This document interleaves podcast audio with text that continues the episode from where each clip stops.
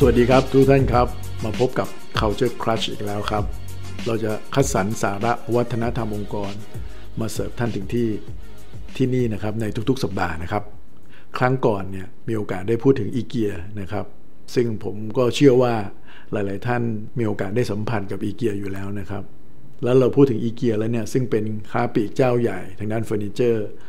เป็นแบรนด์ที่รักอ่าของคนทั่วโลก แล้วก็หลาย ๆ คนในบ้านเราไปแล้วเนี่ยนะครับ ก็อดไม่ได้ที่จะพูดถึงอีกค่ายหนึ่ง แต่อันนี้มาจากฟากญี่ปุ่นแล้วครับ เขาอาจจะไม่ใช่เฟอร์นิเจอร์นะครับ แต่เขาเป็นแบรนด์เสื้อผ้า เข้ามาเมืองไทยสักประมาณสัก 10 ปีมาแล้วได้ นั่นก็คือ Uniqlo นั่นเองนะครับเวลาผมพูดถึง Uniqlo เห็นไหมครับว่าเราจะสัมผัสอะไรบางอย่าง ซึ่งมันมีความเป็นอัตลักษณ์ ความชัดเจน ความแตกต่างของเขาที่แตกต่างไปจากแบรนด์อื่น ๆ ที่เป็นคู่แข่ง ทั้งในเชิงของสินค้า ดีไซน์ การจัดวางร้าน ฟลอร์แปลนอะไรต่างๆ หรือแม้กระทั่งบุคลิกลักษณะของพนักงานในร้านก็ตาม และอย่างที่ผมบอกครับว่าองค์กรที่มีวัฒนธรรมองค์กรที่ชัดเจนแบบนี้นะ่ะมักจะสะท้อนตัวตนที่ชัดเจนของตัวเองนะ่ะจากข้างในออกไปสู่ข้างนอกให้คนสัมผัสได้ แล้วถ้าเราเอาวัฒนธรรมองค์กรออกไปจากเขาเมื่อไหร่ เขาจะไม่ได้เป็นอย่างที่ท่านเห็นอย่างทุกๆวันนี้ทันทียูนิโคลเนี่ย ก่อตั้งมาตั้งแต่ปี 1984 นะครับ โดยทาดาชิยาไนนะครับ ต้องบอกว่าท่านนี้เนี่ยเป็นบุคคลที่รวยเป็นอันดับต้นๆของประเทศญี่ปุ่นเลยนะครับ เป็นนักธุรกิจที่ทำวงการนี้มานาน มีเรื่องสนุกๆว่าจริงๆ แล้วคำว่ายูนิโคลเนี่ย มันเป็นคำย่อนะครับ มาจากคำว่า unique clothing warehouse นะครับ ซึ่งเป็นชื่อของ ร้านแรก ๆ ที่เขาเปิด นี่ตอนหลังเขาก็ต้องการอยากจะ simplify ให้มันสั้นลง ก็ไปเขียนใส่กระดาษว่าเป็น unique และคำว่า unique เนี่ยก็เปลี่ยนเป็นคำว่า uni แทนนะครับ แล้วคำว่า clothing เนี่ยก็เปลี่ยนเป็น CLO cro นะฮะ แต่ว่ามีความผิดพลาดในเรื่องของการเขียนแล้วก็ส่งต่อกันเนี่ยแหละครับ เลยไอตัว C มันเลยกลายเป็นตัว Q นี่ผมเข้าใจว่าพอ ผู้บริหารเห็นแล้วก็รู้สึกว่าเออมันก็ดูมีเอกลักษณ์ดีก็เลือกที่จะใช้คำว่า Uniqlo เห็นไหมครับว่า แม้กระทั่งกิมมิกเล็ก ๆ น้อย ๆ แบบนี้มันสะท้อนถึงวิธีคิดอะไรบางอย่าง ซึ่งอาจจะคิดไม่เหมือนคนอื่น แล้วก็มีความแตกต่าง Uniqlo นี่ต้องถือว่าเป็นแบรนด์เสื้อผ้า เป็น chain store ที่ประสบความสำเร็จสูงมาก ๆ เลยนะครับ เป็นอันดับ top ของโลก เป็นความภาคภูมิใจของคนญี่ปุ่นอีกแบรนด์หนึ่งเลยนะฮะ เขาเองเนี่ยถูกจัดอยู่ใน category ที่ว่า fast fashion นะครับ ก็คือเป็นแฟชั่นที่ไม่ได้มีอายุยืนละ ซื้อมาใส่ อย่างมากใช้ก็ปี 2 ปี ก็จะเปลี่ยน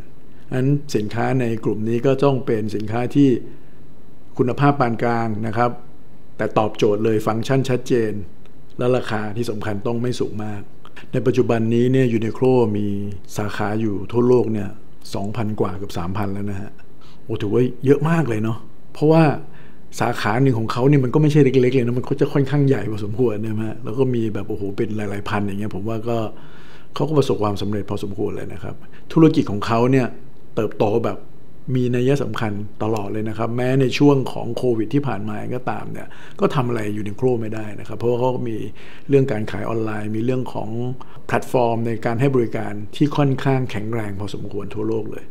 ซึ่งผมจะพูดถึงเรื่องของ core value ของเขานะครับ แล้วพอท่านเห็น core value ขององค์กรเขาแล้วเนี่ยท่านก็จะเข้าใจเลยว่าทำไมเขาถึงผ่านมาได้ core value ตัวแรกของเขาก็คือ approaching issues from the customer perspective นะฮะงั้นเราจะเห็นเลยใช่ไหมครับว่าเขาเน้นเรื่องการมองจากลูกค้าเข้ามาเป็นหลักเลย อันนี้เป็นตัวตนของคุณทาดาชิเลยนะครับ เอาลูกค้ามาก่อน ฟังลูกค้า ปรับเปลี่ยนไปตามลูกค้า Uniqlo เนี่ยเป็นองค์กรที่ จะค่อนข้างเน้นเรื่องการรับ feedback จากลูกค้า ในบ้านเราผมไม่แน่ใจว่าชัดเจนหรือเปล่า แต่ว่าจากข้อมูลเนี่ยในต่างประเทศเนี่ยนะครับเขาจะให้พนักงานที่เป็นแคชเชียร์หรือพนักงานที่อยู่ใน store เนี่ยหมั่นสอบถามลูกค้าอยู่เสมอว่ามีอะไรที่ต้องปรับปรุงต้องทำอะไรจะเน้นเรื่องของการสำรวจความต้องการ นั่นเราก็จะเห็นว่า shop ของ Uniqlo บางทีเราเข้าไปในแต่ละครั้งเนี่ยเขาจะปรับ floor plan อยู่เรื่อยๆ ใช่ไหมฮะของบางอย่างเคยอยู่ตรงนี้เอาเปลี่ยนไปอยู่ตรงนู้นแล้วอะไรอย่างนี้เป็นต้นเนี่ยก็เขาคงได้ข้อมูลมาว่า มันอาจจะเหมาะสมหรืออาจจะตอบสนองต่อความต้องการของลูกค้าที่เปลี่ยนไปก็ได้ core value อีกตัวหนึ่งเขาคือ embracing innovation and challenge นะครับ ต้องบอกเลยครับว่า Uniqlo นี่เป็น innovative organization เลยนะครับ เขาเป็นองค์กรที่เน้นนวัตกรรมมาก ๆ และนี่ก็เป็นตัวตนของผู้ก่อตั้งอีกอย่างหนึ่งเหมือนกัน เวลาเราพูดถึงคำว่า heat tech พูดถึง airism เอาท่าไลท์พวกนี้เห็นไหมฮะ อันนี้คือนวัตกรรมของ Uniqlo เลย แล้วมันก็ดีจริง ๆ ด้วยนะ ในราคาที่เข้าถึงได้ง่าย ในภายในองค์กรเองเนี่ยเขาจะเน้นเรื่อง collaboration นะครับ ให้ดีไซเนอร์ให้ฝ่ายผลิต ให้ฝ่ายขายฝ่ายการตลาดเนี่ยต้องทำงานเป็นแบบอาจารย์กันอยู่ตลอดเวลาครับ เพื่อจะได้ปรับเปลี่ยนไปตามความต้องการ ปรับเปลี่ยนไปตามสถานการณ์ที่มันเปลี่ยนไป เพราะว่าเขาเป็น fast fashion เพราะฉะนั้นเนี่ยเขาก็ต้องตอบสนอง คู่แข่งของเขาแต่ละรายก็ไม่เล็กเลยนะฮะ H&M อย่างนี้ซาร่าอย่างนี้นะครับรายใหญ่ ๆ ทั้งนั้นเลย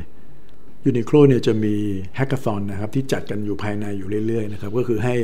พนักงงานมาระดมไอเดียกัน เพื่อที่จะหาอะไรใหม่ ๆ หานวัตกรรมในเชิงของสินค้าและบริการอยู่ตลอดเวลาครับ ปัจจัยอีกอย่างหนึ่งที่ส่งเสริมให้เขาเป็นองค์กรที่มีนวัตกรรมก็เป็นคอนเซปต์นะครับของชาวญี่ปุ่นที่เขาเรียกว่าเป็น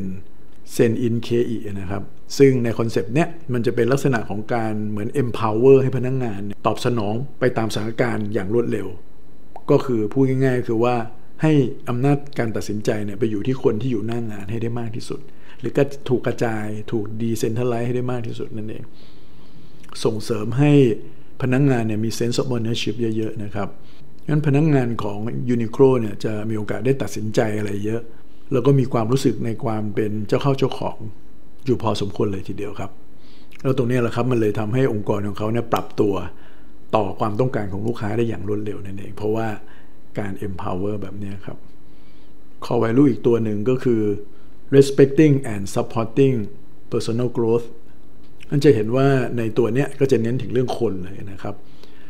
Uniqlo เนี่ยจะมี Uniqlo University นะครับ ซึ่งต้องถือว่าเป็นหนึ่งใน Corporate University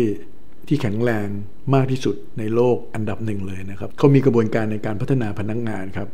ในหลาย ๆ ระดับอย่างเป็นระบบ เพราะว่าเขาจะต้องมีการเปิดสาขาเร็วและบ่อยถูกไหมครับ เพราะฉะนั้นเนี่ยการสร้างคนของเขาเนี่ยมันต้องทำได้เร็ว แล้วก็ต้องชัดเจนแล้วก็ไปอยู่ในทิศทางแนวทางที่ที่เหมือนกันทั่วโลก ที่เขาใช้คำว่า global one Uniqlo ครับ ตัวสุดท้ายก็คือ committing to ethical standard and correctness นะครับ ก็คือเรื่องของจริยธรรมเรื่องของการทำในสิ่งที่ถูกต้องนั่นเองเพราะฉะนั้นก็อันนี้ก็เป็นตัวตนของโฟลเดอร์เหมือนกันที่เป็นคนที่ยึดกับเรื่องของหลักจริยธรรม ความถูกต้องทำอะไรก็ต้องถูกต้องตรงไปตรงมาแบบนี้เป็นต้นนะครับ ระบบออดิตระบบการตรวจสอบภายในของยูนิโคลนี่จะแข็งแรงมากเลยครับอันมาถึงจุดนี้เนี่ยนะครับทุกคนก็จะเห็นเลยว่าไม่น่าแปลกใจเลยใช่ไหมครับว่าทำไมเขาถึงประสบความสำเร็จได้ถึงขนาดนี้ แล้วไม่ใช่แค่นั้นด้วยนะครับ เขายังเป็นองค์กรแห่งความยั่งยืนด้วยนะครับยูนิโคลก็คงไม่ ถูกคู่แข่งจัดการได้ง่าย ด้วยความเข้มแข็งทั้งในเชิงของธุรกิจ และในเชิงของวัฒนธรรมองค์กรนั่นเองครับ ในข่าวหน้าเราจะมีโอกาสได้พูดถึงองค์กรอื่นๆกันต่อไปนะครับ วันนี้ขอบคุณมากครับ